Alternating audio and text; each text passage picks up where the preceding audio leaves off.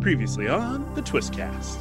Last time on the Twistcast, we talked about E3 and all the big announcements as far as superhero video games were concerned. Not too much, but some interesting stuff coming out. Yeah, still some stuff missing, but I'm sure we'll get that at a later time.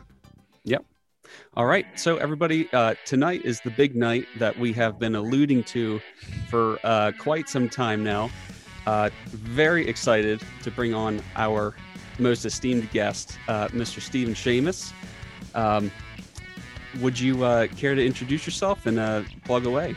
Sure. How you doing, fellas? Uh, I am Stephen Shamus. I am the president of Ace Universe. We run the Ace Comic Con festivals. Uh, before that, uh, I ran a lot of the Wizard World shows for almost 20 years. So I've actually been a showrunner for almost 200 Comic Cons. So I Wow. think I think I have I think I have the record. I'm not 100 percent sure, but I think I have the record. It's probably it's probably it. I'm close. I'm close. If I'm not at the top, I'm in the top two or three. Yeah. Sure. That's impressive. Wow. Thanks. so I think we're just gonna we're just gonna ask some questions and have some conversation. Sure. Go some ahead. some will be about cons, some will just be about stuff. Uh, No problem. and then when we're when we're about to wrap up, we'll just do a, a lightning round of questions. It's just basically this or that type of thing. It'll be fun. Okay. Uh, I'll I'll try to be ready for it. Let's see. Let's So, see what uh, you guys got. so we'll uh, go ahead and kick, let Jesse kick things off. Yeah. So we'll start off with just something real simple, just ease our ways in here. Um, so what was like the first comic that you remember reading, or at least like the first one that had like a major impact on you? I, I remember um, Batman: The Dark Knight Returns. There were there were three books out at or around the same time that were ridiculously popular. One of them seems to get left out. Mhm. Um, it was Batman: Dark Knight Returns. Even back when it came out, was absolutely on fire. I mean, it was Yeah. it was sold out everywhere when it came out. Uh, same thing with Watchmen. Yeah. And there Oh, was a third title, Green Arrow Longbow Hunters. And Oh, for yeah. whatever reason, that book has not sort of been put up in the upper echelon of the other two. But at the time, those were the three golden standards. And what was interesting is those were all DC comics. Yeah. True. It, it really wasn't until Jim Lee, Todd McFarlane, and Liefeld started really working on the Marvel stuff, uh, Spider Man, X Men, and X Force, that a lot of that stuff sort of shifted to to those books. Um, but my, the, I I just remember the craze with Dark Knight, Watchmen, and Longbow Hunters. Um, makes sense. And I guess it makes sense that um, Longbow got a little bit overshadowed. You're talking about Watchmen, who like really redefined things, and The Dark Knight, which I mean, that's such a pivotal story that it makes sense. It's a pity, but it makes sense. You know, it's funny because uh, in Arrow they started to allude to Longbow Hunters for just a little bit. It was like a brief storyline. It was like it it came and went, and I was like, oh man, maybe maybe people will learn about this, and then it's like, no, it just kind of just Yeah, and, and I always, you know, even when I was running the shows, I always loved bringing Mike Grell in. Um, and, and maybe it was sort of a personal preference of mine. I always love having Mike Grell at the shows. I, I don't think he got enough credit for how great the Longbow Hunter was at the time. Maybe it was the character that Green Arrow didn't really people people didn't really see on the screen until many many years later. Yeah. Um, but yeah, it was a, it, those were those were the three books at the time. yeah so like when you're when you're looking at some of this stuff i mean you've done a lot of cons and you know you have you have uh, a show taking a break um, where you talk about collectibles and, and, and issues and stuff like that it's a very fun show uh, if you haven't checked it out Thank you. yet Thank you. uh, so do you like realize when certain issues and collectibles are going to be like really hot commodities and and like if you do like when do you recommend people like go and grab and grade those items So, you know, back back when I first started collecting, I don't want to say it wasn't very hard, but there wasn't there weren't that many titles out, right? I mean, you had the big titles, you had X-Men, you had Batman, you had Superman, Spider-Man. You didn't have the kind of diversity and selection that you have today, where you have, you know, probably well over a thousand choices a month now. You just Mhm. didn't have that back then.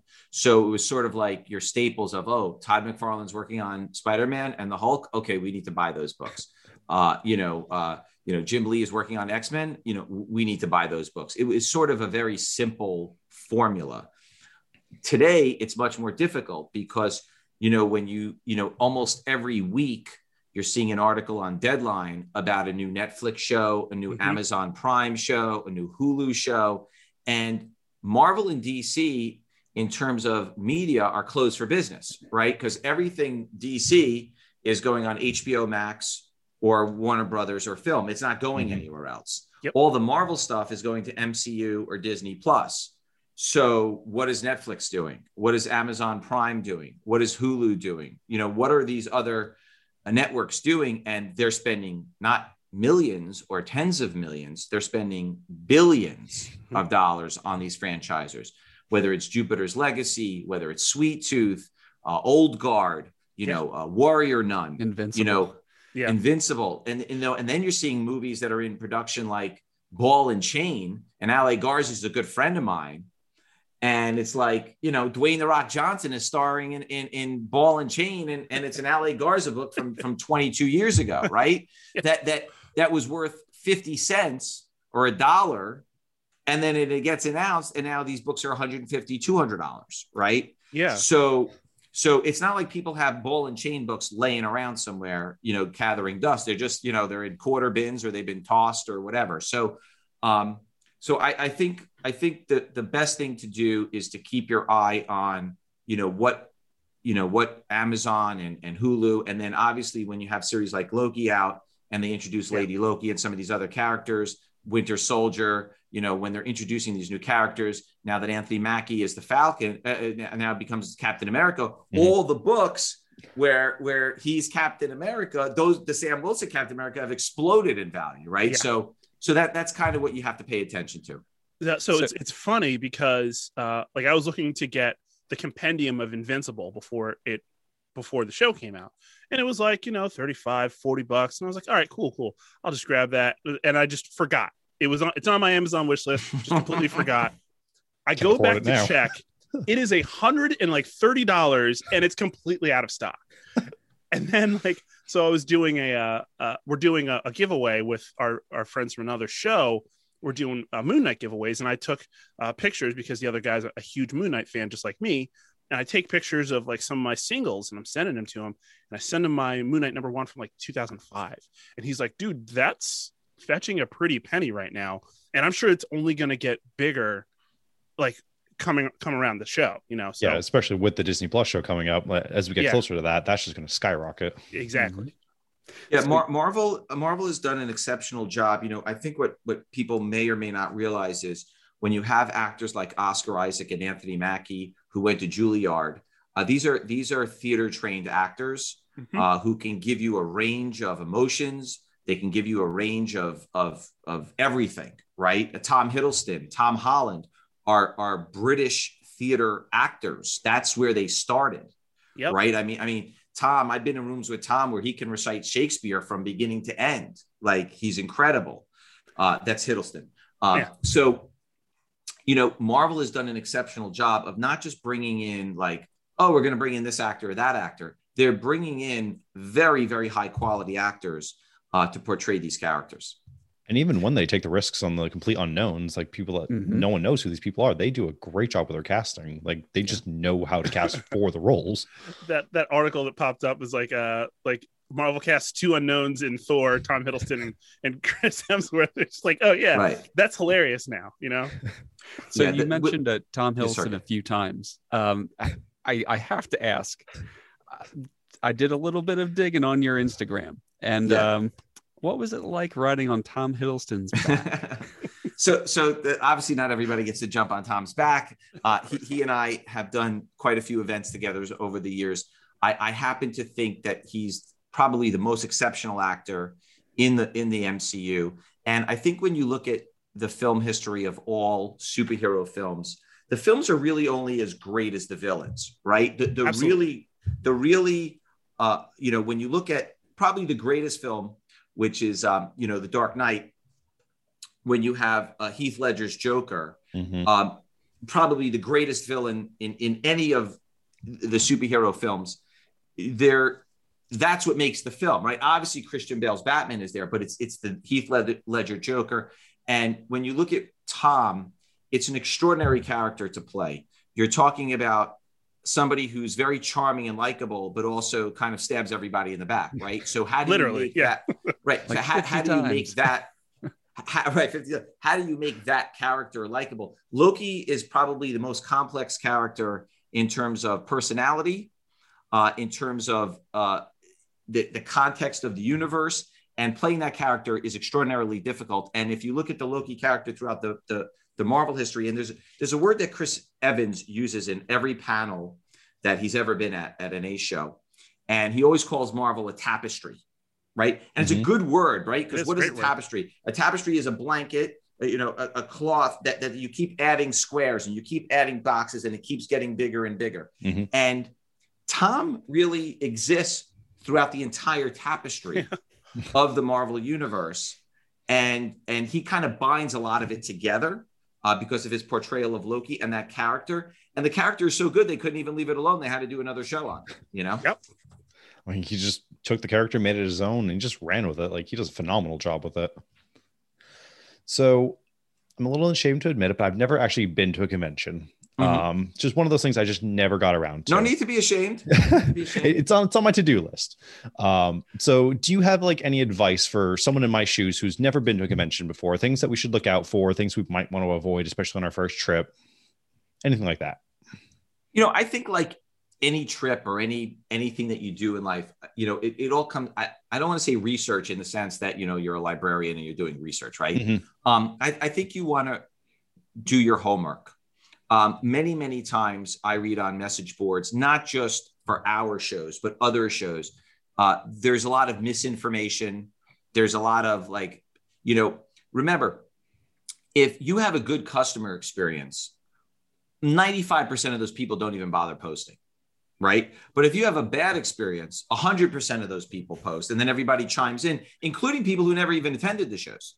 Oh, yeah, I've, I've had more negative comments from people that never attended a show. Oh, I heard this, I heard this, I heard this, but never actually came to the show.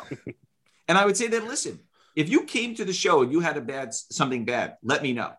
But if you didn't come to the show, don't don't don't post bad negative reviews, right? But it's, it's hard to say that. So I, I think it's always good to do your homework. Find someone who's been to that show, find someone who's been to that city, find out what the hotels are like, find out what the guests are like, find out what the experience is like.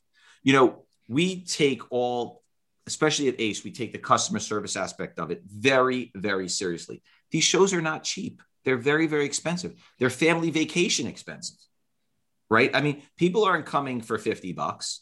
That's not what it costs. It costs hundreds or maybe thousands of dollars to attend these events. Mm-hmm. In many cases, I've met a lot of attendees and I have, I don't do surveys. I don't do the, I mean, we do surveys and everything, but I actually speak to the customers. There, there's a lot of people, if you go on our message boards, they speak to me at the show. I like this. I don't like this. Can you fix this? Can you do this? We take that very, very seriously because those are the people that have actually paid and showed up. And you'd be surprised at the income of the people that are spending thousands of dollars at the show. They're not millionaires. They're not multimillionaires. They're regular people with 50, 60, 75,000 dollar a year jobs and they're spending a few thousand dollars at the show. It's their vacation. Mm-hmm. So my recommendation to first timers is find someone who's been to the show, find someone who's gone recently, find out what their experiences are, find out what they liked and didn't like. Some shows have a heavy, have a heavy emphasis on panel programming right? Mm-hmm. We have about 25 hours of programming at ACE. Our motto at ACE was less is more. We want to do less panels, higher quality, this and that. There are shows with 500 hours of paneling, right? And mm-hmm. it's a totally different experience than ACE.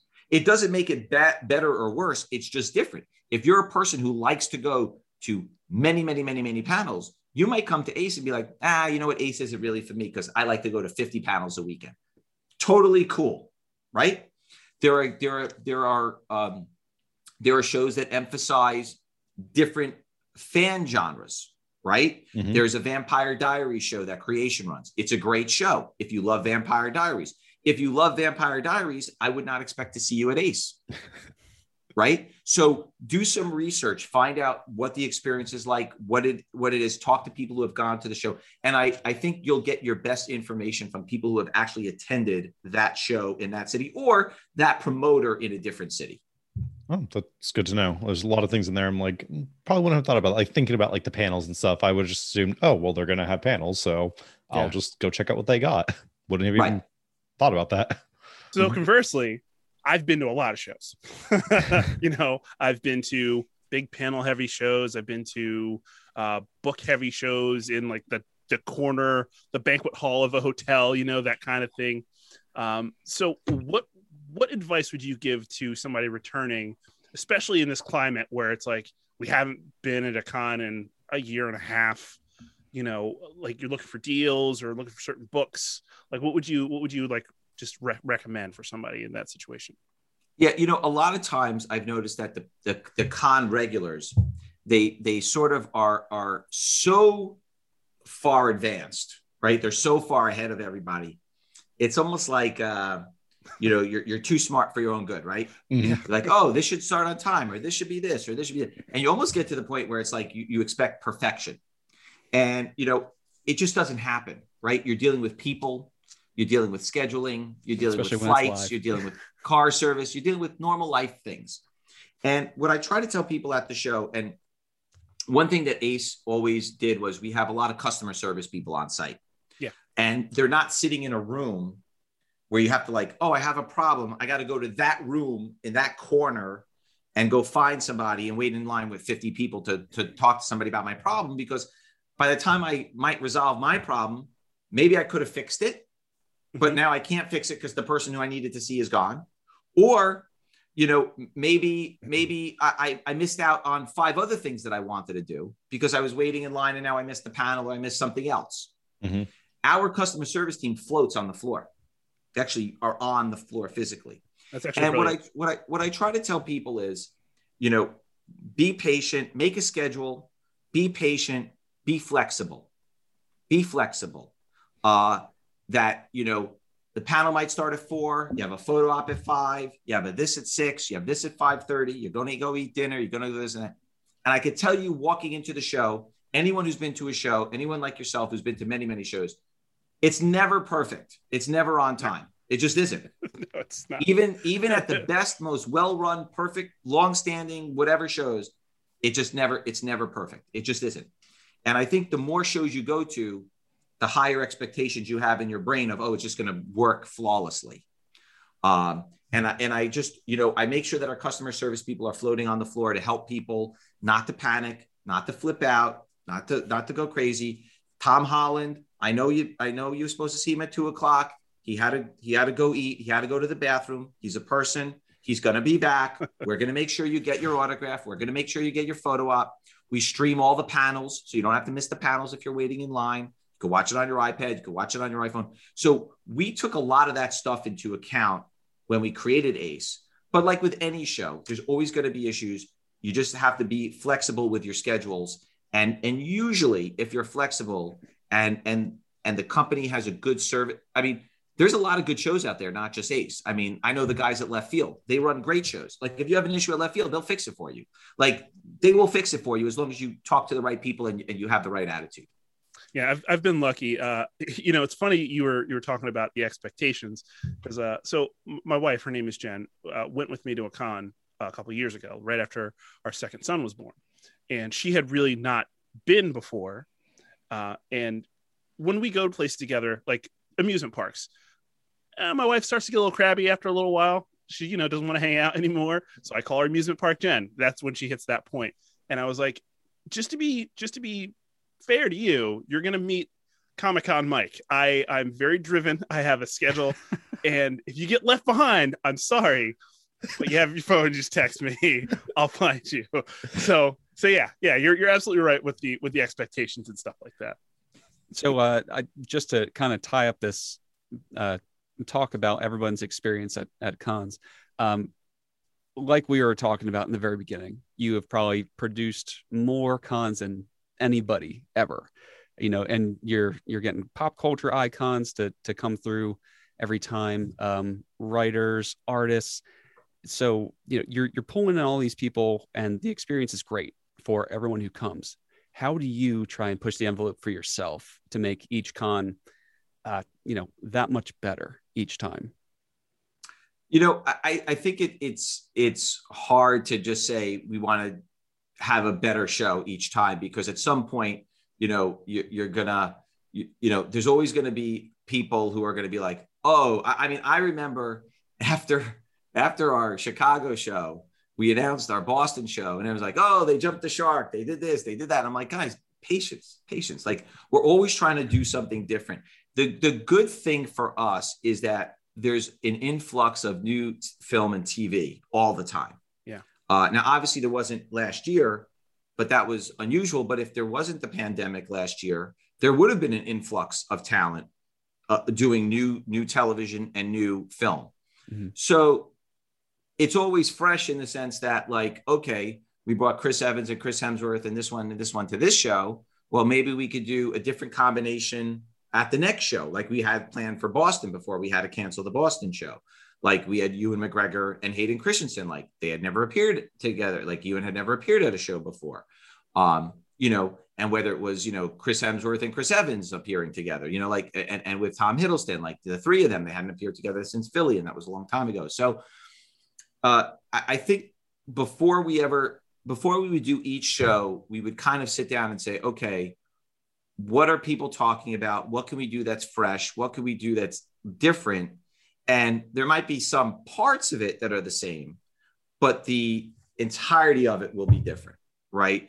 Um, we we always had a a way of doing things where it was like, I think what you see in a lot of shows, or what I used to see over the years, is I just call it laziness, right? Where you start to see, oh, we're just going to book these 10 people and we're going to book them 15 times and they're just going to appear at the same shows. And, you know, and, and then it it's almost looks like homogenous, right? Like every show on the calendar looks the same, right? And I always say to people, if you went to a website and you just had a list of the guests, okay, just a guest list of who's going to appear at the show, how many shows could you pick out and say, oh, that's an ace show.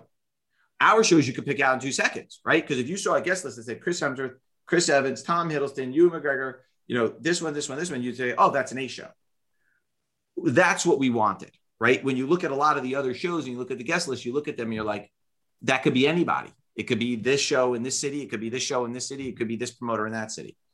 And I think the concept was we wanted some consistency. We wanted people to know that it was an A show. But at the same time, we needed to switch it up a little bit. So maybe it's Chris Evans and you know Tom Hiddleston with Lizzie Olsen at this show, and maybe it's Chris Evans with Sebastian Stan and Anthony Mackie at that show, and maybe it's Chris Evans and Tom Holland and this one at that show. So that it's always a little bit different. You get a little something different each time kind of rolling off of that like changing con landscape sort of thing. Um, obviously this past year has been very difficult for a lot of people and things have had to adapt in very unique ways. Uh, do you see like the whole uh, con landscape moving forward changing in any significant ways? Do you think it's going to stick with more like a hybrid model kind of like how san diego comic-con's working this year or do you think it'll eventually just go back to the way it was? Um, I, I think there will be a hybrid model. I think there are certain people that have just sort of accepted that you know certain things are changing and that's just kind of the way it is going to be. Um, there are certain things that we used to do that now we look at and like that was really really difficult or that was really problematic or that was really hard to pull off and i mm-hmm. think you're going to start to see the stuff that was really really difficult and hard to pull off whether it was logistically or financially or whatever i think a lot of shows are going to sort of try not to do those things as much as possible and then there are things that we found that were easier to do that will add, uh, will be beneficial to the experience that are not that hard to do. And so I, I think you're going to lose some things. I think you're going to gain some other things. I do think that there's a hybrid model, but remember, Ace was always a hybrid model. You know, we were always, mm-hmm. we were streaming from day one. We were the only live streaming. As a matter of fact, when I worked at Wizard World, we were the first ones to live stream a panel ever. We live streamed the 2014 or 15 Matt Smith panel uh, in Philadelphia. And, and I remember having those first conversations about live streaming, and the agencies were dead set against it. They're like, "What live streaming?" They're like, "No, that's like television." They, they, they, they didn't understand that. They didn't understand what streaming was. And I actually had a friend at the time at WWE who walked me through uh, the rights and how you get them and what, what it takes to do them. Because WWE was the first streaming company of all the companies in terms of the celebrity in terms of the celebrity streaming panels and things like that. WWE when they started that network, that was that was remember it was transformative when they did it. Everyone thought they were crazy. They were taking all their pay per views offline and putting them uh, on this, um, you know, on the streaming network for nine ninety nine a month. You remember all those commercials? Oh yeah. And- oh yeah. God. They were the first ones to do that. So uh, he walked me through a lot of the rights and the usages, and it was not an easy conversation to have at the time. And so we've been live streaming since I think 2015. So at Ace, that was day one we were streaming. So I think now everyone's sort of catching on, like, hey, we need to stream, we need to do hybrid, we need to do virtual, we need to do this, we need to do that. So I do think you're going to see, uh, and now that that again, Zoom and all these, even what we're doing now, has become so do it yourself at home ish, right? That a lot of the cons that where maybe they were sort of frightened by doing it, or was like, oh my god, how are we going to do that? It's expensive. It's this, it's that. I think they're looking at it like, oh, it's like a Zoom, like we could just put it up there and do it. So I, I do think you're going to start to see more hybrid models. Um, I do think you're going to see some changes that you like. There might be some changes that you don't like, but I think it's all in in the essence of being able to still deliver you a product in a way that is still financially responsible for the promoters. So you were saying how like you walk the floor like a lot, uh, which is which I think is is great because you you don't know things unless you're out there with the people, right? So what is the craziest thing that you've just like kind of witnessed out on the floor that you're just like, oh, I didn't see that coming at all? Like there'd be just like a parade of Deadpool's just running by because I know those guys do that kind of thing like all the time. Uh, or just like a bunch of Spider-Man, and it's just you just don't expect it, and then boom, there it is. Yeah, there's been a lot of fun stuff over the years. I was in New Orleans one year and they did like a Mardi Gras parade across the floor. That was wild. Uh, they would had like Oh, a mar- had like a marching band, and I don't, I don't even know if they were if they bought tickets to the show or they were just cosplay fans, but we didn't even stop them. They were just marching around singing and and then I remember when we had Tom Hiddleston the first time in 2016 Philly, uh, there was like a whole group of Loki cosplayers and they were marching around and they were like chanting and doing all sorts of fun stuff. Um, I think to me the biggest the biggest kick I get is watching the cosplayers. Right there's there's always some great stuff. Um, you know, there's a guy in St. Louis that they they he goes by Captain Jack Sparrow. I mean, he's a dead ringer for Johnny Depp. If you ever look him up, uh, he's a dead ringer for Johnny Depp, and he does the whole drunken, you know, sailor thing. So I, I always get blown away by the cosplayers. I I think the costumes, the not not just like I'm dressed up in a costume, but the de- the attention to detail Oh, yeah. and how seriously they take it and how great they, they great a job they do on it. Um, I'm always impressed by what I see on the cosplay side of things.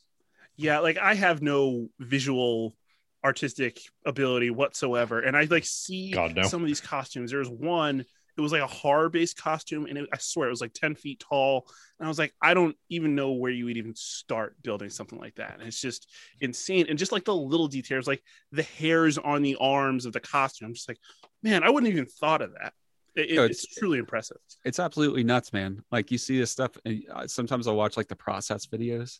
You know, people do these things like you know time Yeah. lapses, and I mean, especially with the 3D printing now, you know, so much stuff is Yeah. Is available, but it's just absolutely incredible. Yeah, for sure, for sure. Um, so just to kind of make a big shift here, um, Okay. today today is uh, you know the 23rd, uh, the day that Batman 1989 came out. Um, it was a huge you know cultural phenomenon at the time, especially marketing wise. Um, and I, you know, as a as a marketing person, I, I just wanted to get your take on what you remember about that time, um, how and just how it impacted you. Yeah, I, I do remember that the choice of Michael Keaton was panned, like every like Heath Ledger was panned, like Christian Bale was panned, like everybody else was panned along the Like it always will be. and uh, and then you know Michael Keaton be, became a lot of people's Batman, right? Like he Yeah. he is their Batman. Um, bad. and obviously, again, going back to what I said at the very beginning, you have Jack Nicholson as the Joker, and that that made again that sort of I don't want to say stole the show, but that was really again it was it all comes down to the villain, right? The villains make the film. You need a good adversary uh, to to make the film, somebody to antagonize uh, the, the lead character. Um, I do remember the film. We were very very close to DC at that time. Uh, I remember I had a lot of friends at DC. It was very exciting at that time. They were very, very excited for the film. Um, and the and the film really delivered and it really performed. I think again, I think the most memorable memorable part of the film was really Jack Nicholson's performance as the Joker. Uh, I think when you look back at a lot of these films, I think you you remember the villains uh, more than you remember the heroes. And and and although you know obviously like Chris Evans, you know, like everybody remembers Chris and they remember, you know, uh, you know, Robert Downey Jr. But I mean, but like Thanos, like Josh Brolin as Thanos, like that's, that's what ultimately makes the great film great. Right. I mean, that's what makes yeah, the film definitely. great because if that, if that character falls flat, it really doesn't matter the other performances. Yeah. Um, Mike, you want to let, let Stephen know the, the golden rule that you have oh, for villains. Oh yeah. So we have a, uh, me and, my, me and my, one of my best friends have, have a, have a theory, and it's been so far pr- relatively proven that the actor for the villain has to be a much better actor than the actor for the hero. So it, it's just like there's more there's more pathos in the villain, and like I think like um Tobey Maguire and Alfred Molina in Spider-Man 2. Alfred Molina is a much better actor than Tobey Maguire. And that's not to disrespect Tobey Maguire in any way, shape, or form, but Alfred Molina's Doc Ock was transformative at the time. You know, it was just like you looked at that villain and you were like, oh man, I understand him a little bit. There's a little bit of heartbreak in there. And as good as Tobey Maguire is, he's not really as good at the time as Alfred Molina was. Well, in a lot, look, when it comes to playing a, vi- a villain, they're usually multidimensional, right? Because it's like what made them bad. People aren't, you know, you don't just grow up and be like, hey, I'm going to be a bad guy right yeah. so something something causes that that sociopath or whatever that behavior is in their mind and i think that's why a movie like the joker you know just won an academy award you know yeah. You know uh, joaquin phoenix because they're taking you on a journey from like you know how did person how did this person get from here to here? It's a different journey than the hero's journey. Yeah. So. Absolutely. So sticking with this theme of movies and stuff, uh, obviously last year was the first year since 2008 we hadn't gotten a single Marvel movie, yeah. which is a, a, thing in itself. Uh, but now in about two weeks we have Black Widow releasing. So what would you say is uh, a comic book movie that's releasing either like sometime this year, maybe early next year that you're really looking forward to seeing? I think Shang Chi is going to be transformative. Hell yeah. In the way that you saw Wonder Woman and Black Panther be transformative. Um, I don't know that it's going to be able to beat Black Panther at the box office. Um, it mm-hmm. certainly mm-hmm. should, you know, so I don't know if there's going to be enough theaters open. Although when you look at the Asian market, it might only because the Asian market is so large. Um, but it will most certainly beat the Wonder Woman box office. And I, I think that that's, you know, when you when you look at the most transformative films over the recent past, those are really the films that stand out. It's really Wonder Woman and Black Panther, right? Those are the 2 mm-hmm. those are the two films that changed people's perception of uh, of what a um, what a global box office uh, blockbuster looks like and should be, and and what the cast can do. You know, when you look at when you look at Wonder Woman, right? You had Gal Gadot, you had this Israeli immigrant uh, you know, and again, you got to think of the immigration and, and, what was going on in our in our culture at the time, who spoke with a little bit of an accent. Uh, her English has a little mm-hmm. bit of an accent, and they didn't make her speak without her accent. She speaks with her accent, right? She's an Amazonian warrior princess who grows up in a land of other Amazonian warrior princesses, and she's transported into the United States at a time when you know uh, you know, w- when you know women were were were subservient to men, and at no point does she change her her way. Right? She's still the Amazonian warrior princess, and she still thinks of herself as as equal as anyone else. And, and it was a the themes of that film were were quite extraordinary, which is why it people responded to it. And then Black Panther, to me, was more of a, a religious film in the sense that you have this, uh, and Ryan Coogler was a master of this. It's very, very difficult. And when you talk about the tapestry, he did all of this mm-hmm. in one film, right? You have brother versus yeah. brother, brother versus brother, right? Doesn't get better than that. Okay. And the brother is Michael B. Jordan, right? So he he's he's great in his own right. Then you have, okay, you have tribe versus tribe. Okay, well, now there's an outside threat, and now you have the enemy of my enemy is my friend, right? So you've got all these sort of religious themes running throughout the film that Ryan Coogler sort of wove together Um, and then again, culturally, it made an impact. You know, African American people around the world had a had a had a cast and a theme that they could rally behind. But remember, the movie did 1.4 billion dollars. Yep. It it wasn't just African American people that saw this film; it was Mhm. global. And that's what happened with Wonder Woman, and I expect the same thing to happen to Shang Chi. Yeah, I'm looking forward to Shang-Chi. I, I've read a lot of those those comics over time, and uh, it's just like I'm not sure exactly which which storyline they're gonna really hunker down and grab, but I, I'm excited to see uh, kind of where it goes.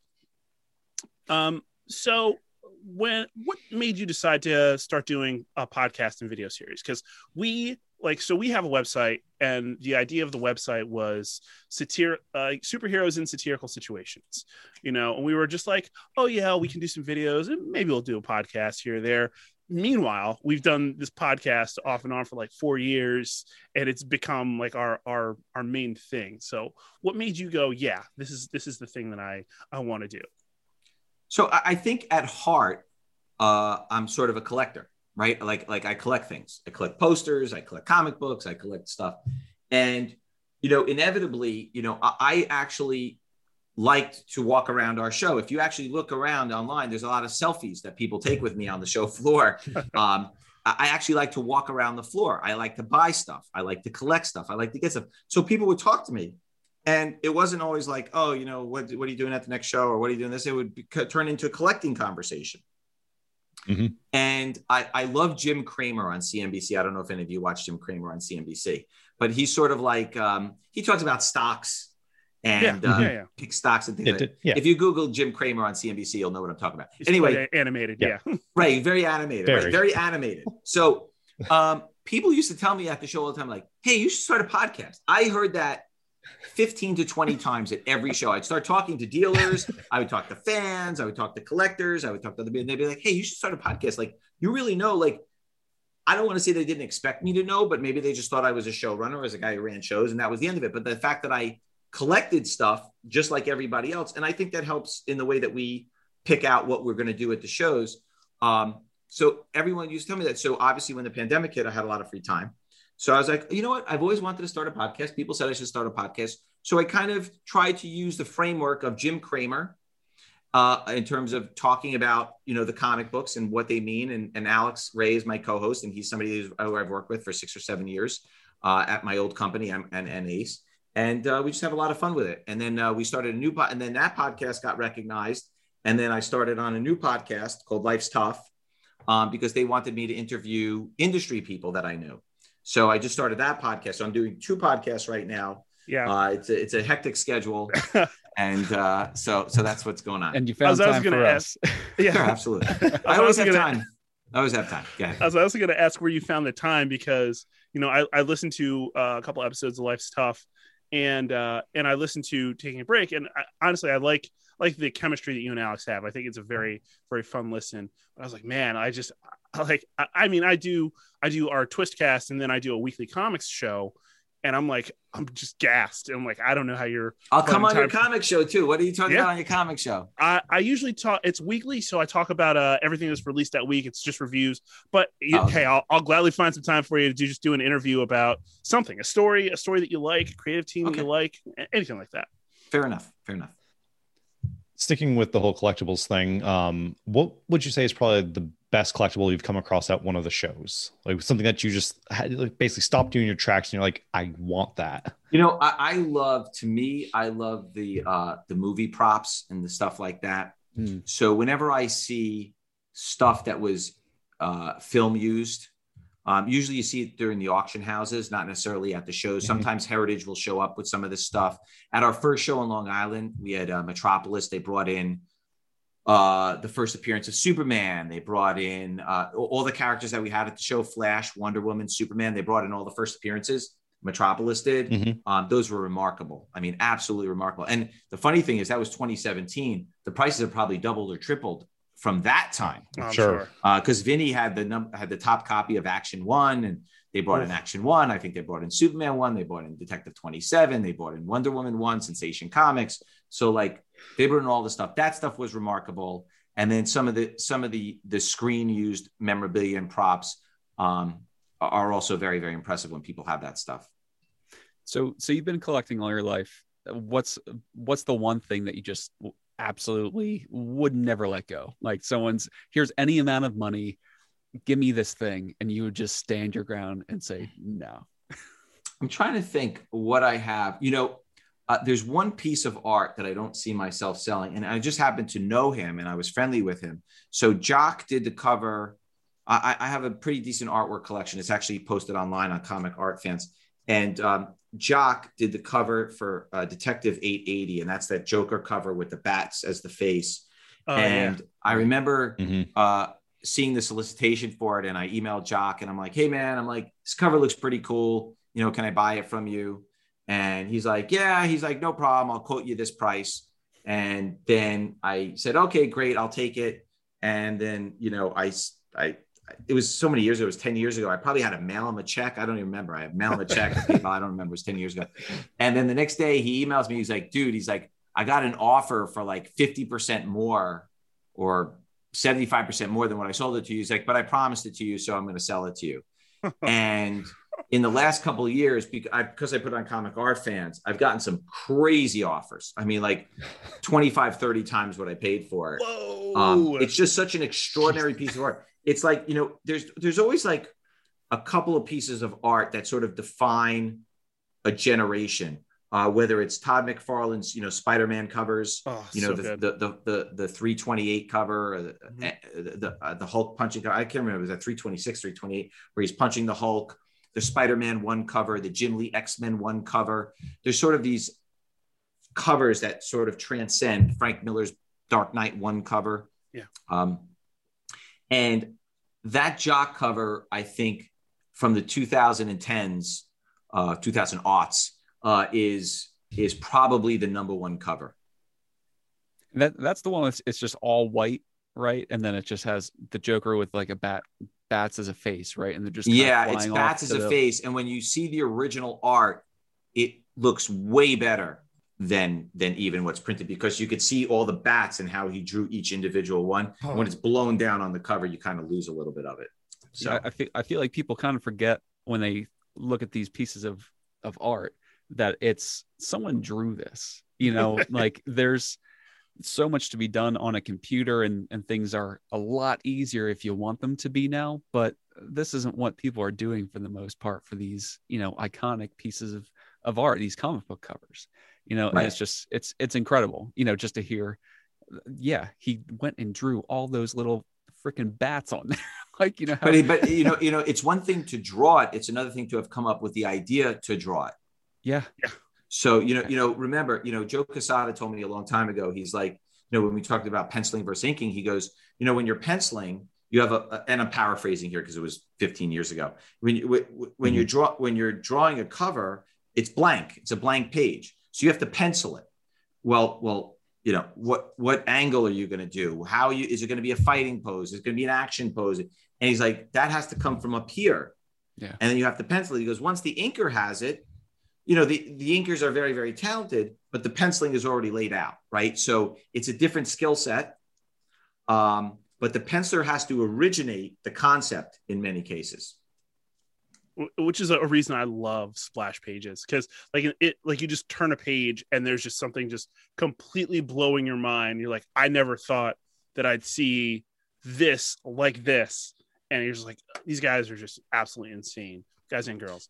yeah joe, joe Quesada is the master i mean i don't i don't know that there's anyone better of the last 25 years uh, again I, I didn't live back in the 60s or 70s but i'm in the last 20 25 years i don't know that there's anybody better than Quesada at those splash type pages Yeah, and, and his covers are, are pretty nice too. Like I remember, um, I'm a huge spider nerd, so when he was doing those covers, this, I think it was variant covers for One More Day, uh, a few years back. Like they were just they were just mind blowing. It's like my god, like like I almost wish this guy would do less EIC work and more more art again because like you just forget, and it's like he has not lost a step.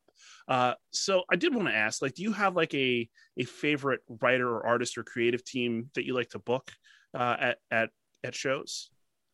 So we we like to mix it up at every shows. Um, my favorite is Larry Hama. I don't know if you follow him on Facebook. Larry's like a legend.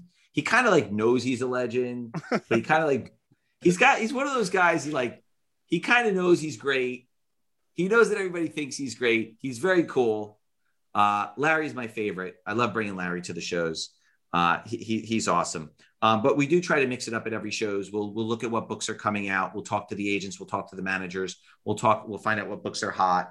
Um, and then we do try to have a good mix of generational, of diversity, and and we try to make sure that we have something for everyone, whether it's an indie publisher, a Marvel, a DC.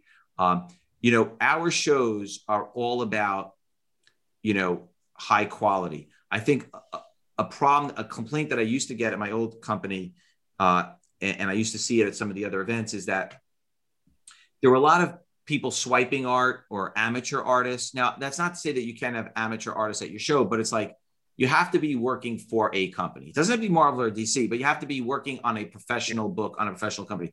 So we actually turned down a lot of people to come to Artist Alley. We turned down vendors because we didn't want to have five guys selling the same thing because then you know then you're then everybody's just hurting each other.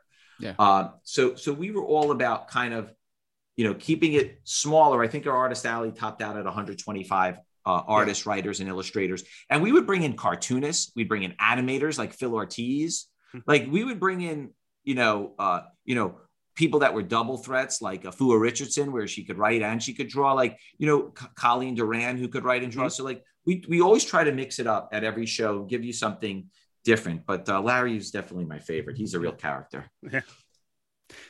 Um, Mike, did you right. want to start with the lightning round? Yeah, yeah. I know we're getting a little short on time here. Oh, good. So, good. so uh, everybody, feel free to weigh in here. It's it's real fun. Uh, it should be pretty simple. So uh, I'm going to give you two things, and you just tell me which which you want. Ready? Okay. So, as far as comics, Marvel or DC Comics? Hmm. I I grew up on DC, but it's mostly Marvel right now.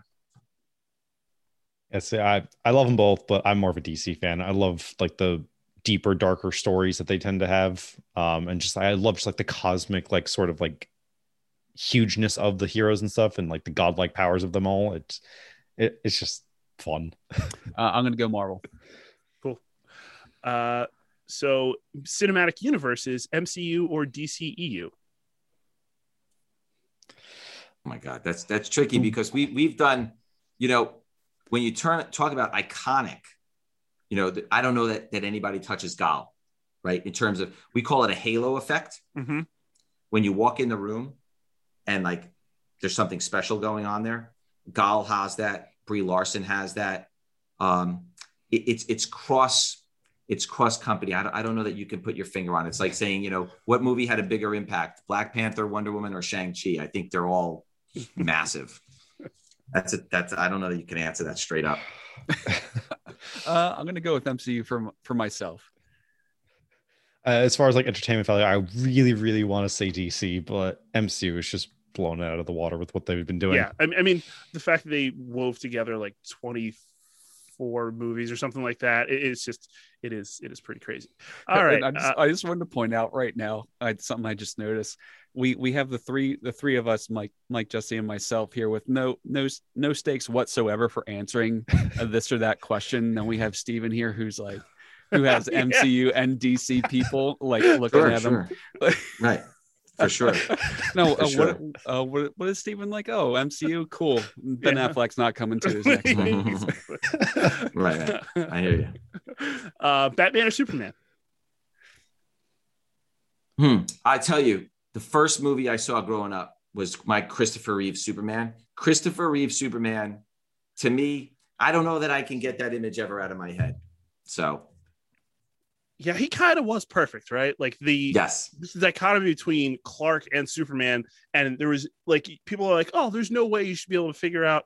You should be able to figure it out like that. And then you're like, you watch the portrayal, like the slumped shoulders and the timid nature of his Clark versus the bombacity of his Superman. It was just, it was just, and no CGI, no None. CGI. Nope. nope. I got to go with Batman. I just find him to be a little bit more of an interesting character, but that's just my personal preference. Yep, I'm going. I'm going Batman as well. Yeah, uh, I, I, love both of them. Different eras, very fun. Uh, Avengers or X Men? That's interesting. You know, we had we had Michael Fassbender at the show, and he's a real character. This guy is great. He, um, he does seem imagine. Cool he, he's great. Him him and and um, and uh, oh my god, I'm losing it. Professor X. Uh, James McAvoy. McAvoy, right? McAvoy, no, McAvoy. Yes, by, by Patrick Stewart, and, and then those movies were so good. Um, but you know, the Avengers are, are the Avengers are sort of like where we're at now. You know, Yeah. I just love the diversity of the X Men and how they can tell a lot of like different like minorities type of stories with it. Um, that just kind of really resonates with me being a minority myself. I guess I guess all my life I, I was X Men up until you know they started coming out with the Avengers movies. So I'd say in the grand scheme of things, uh, I'd I'd be more of an X Men fan.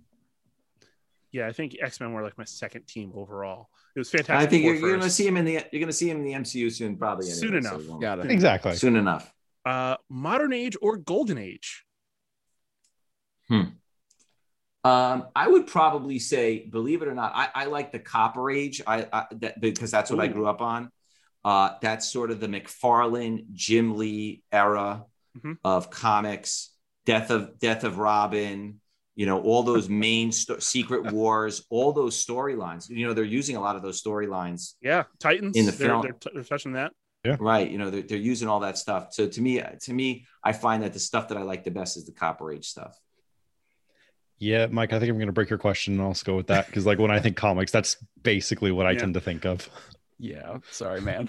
That's cool. Hey, it's fun. This or that. Uh, deep dish or thin crust? Uh, I like thin crust. I don't eat too much pizza. I'm a pretty healthy guy, but thin crust, I like that. I prefer that. Uh, I'm gonna have to go deep dish. And there's something nice about thin crust, just like hearing that crunch. It's nice. Thin crust is nice, but I went to Chicago once and had deep dish, and it blew my mind. Yeah, the Chicago I- one by Rosemont is very good. Oh, so nice. I that's like I want to go to Chicago just Please for do. that. Please do. Uh, hiking or biking? You see, I hate you for this one because I love them both. Those are like my two main outdoor things. But even though it tends to break my body more often, I'm gonna go with the biking. I'm going to say neither. I actually box and I do Ooh. Tabata and I Ooh. do HIIT. Nice. Okay. Nice. So I don't I don't bike and I don't hike. But I do the other three. It's a nice item. I'm gonna It's go tough. hiking. It's Yeah. tough.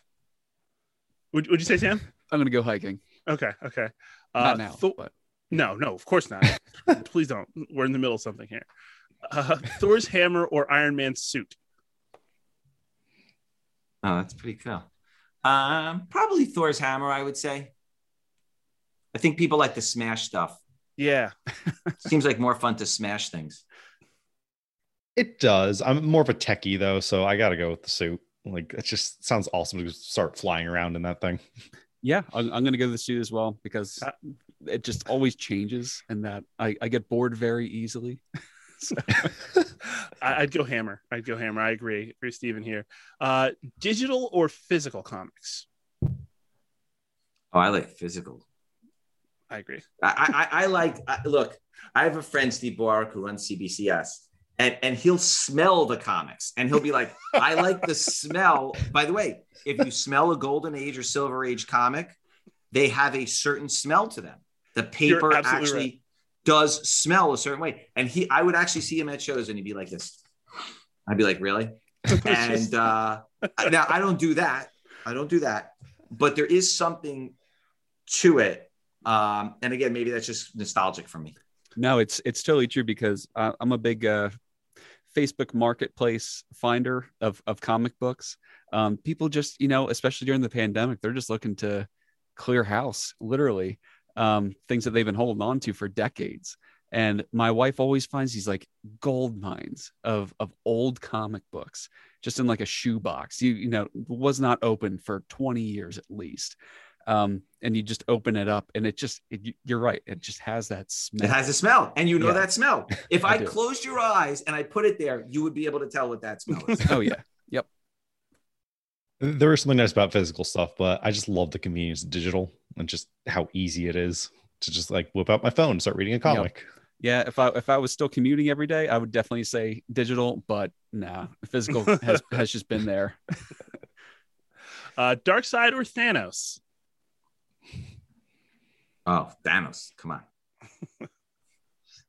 What I like about Darkseid though is that he always just seems like that looming presence in the background that you know he's there. He's doing something in the background, but you don't always see what he's up to. And I, I love Yeah. Darkseid. Yeah, well, I've ten, it, it, it's like four levels until you get to Darkseid of like shit you don't want to go through. I don't know. Josh Brolin. Come on, Josh Brolin. Oh, oh yeah, His portrayal was Josh Brolin as amazing. Thanos is pretty nice, but I'm, Right. I've always been a Darkseid guy. yeah, Uh, character overall. Yeah. Uh, and final question here: Jesse's gonna hate me. Magic or science? I do. yeah. So, I mean, I'm a man of science, but I love me some magic. So I got to go with Okay. magic. Um, I, I, I, if you're if you're asking like Hulk, Doctor Strange kind of a thing, Yeah. uh, Banner, Strange, uh, you know, Benedict. I mean, come on, Yeah. you know, Benedict, Benedict versus CGI. I like, uh, you know, Yeah. you got to take Benedict. Benedict Yeah. is the man. He's Oh, great. he's I so would love to Benedict is the meet man. him. Oh my God. Um, I'm gonna go science. Sounds good. Sounds good. Uh, so hey, that's uh that's basically everything we got. Uh, that you know we don't want to run too much time here. We've taken a good amount of your time, and we're very appreciative for it. So do you want to plug your stuff real quick? Your Yeah, shows. we have uh yeah, we have a take a break with Stephen. Uh that comes out every Wednesday. And then we have Life's Tough, Superheroes Are Tougher. And that comes out every Friday. You can just Google, uh, you know, they're, they're long URLs. So you could just Google Life's Tough or, or Take a Break uh, with Stephen, and uh, those podcasts will come up. And then obviously Ace Comic Con, we, we're doing a lot of private signings right now. Uh, we're not 100% sure when the next uh, live event's going to be, um, but but you can still get your stuff autographed through these mail order ways, and we're still getting a lot of the A-list celebrities that you would expect to see at Ace. So awesome, awesome. Well, hey man, you you guys come through Philly, we'll we'll absolutely swing by and hopefully catch you on the floor. I love the market. Those chocolate chip cookies at the market get me every Oh, Yeah. Single- terminal. time. Yeah. I mean, just the market in general is amazing, But The but chocolate chip cookie factory. You know which one I'm talking about. Oh yeah. Oh yeah. I don't know what they put in these cookies. I, I don't gotta- know what's going on over there. I got to tell But, you, uh, Red, Reading Terminal Reading Terminal Market is one of the most dangerous places Ah, on this planet because there's so Mhm. much different kind of food the there, best. and the it's best. and it's all phenomenal. the The best. the Amish barbecue stands. Ugh. Oh my God. The, so the chicken stand there. I think they slaughter the chick, the chick, the turkey. I'm sorry, the ticket, the turkey place. You know, the fresh turkey. I they must slaughter the turkeys in the back and bring out the turkey five minutes later. It's so fresh. So I don't know. I don't know how they get it so fresh, but well, thank So- you guys. Appreciate it. Thank you. Well, thank you for joining us. All right, All right. have a good night, guys.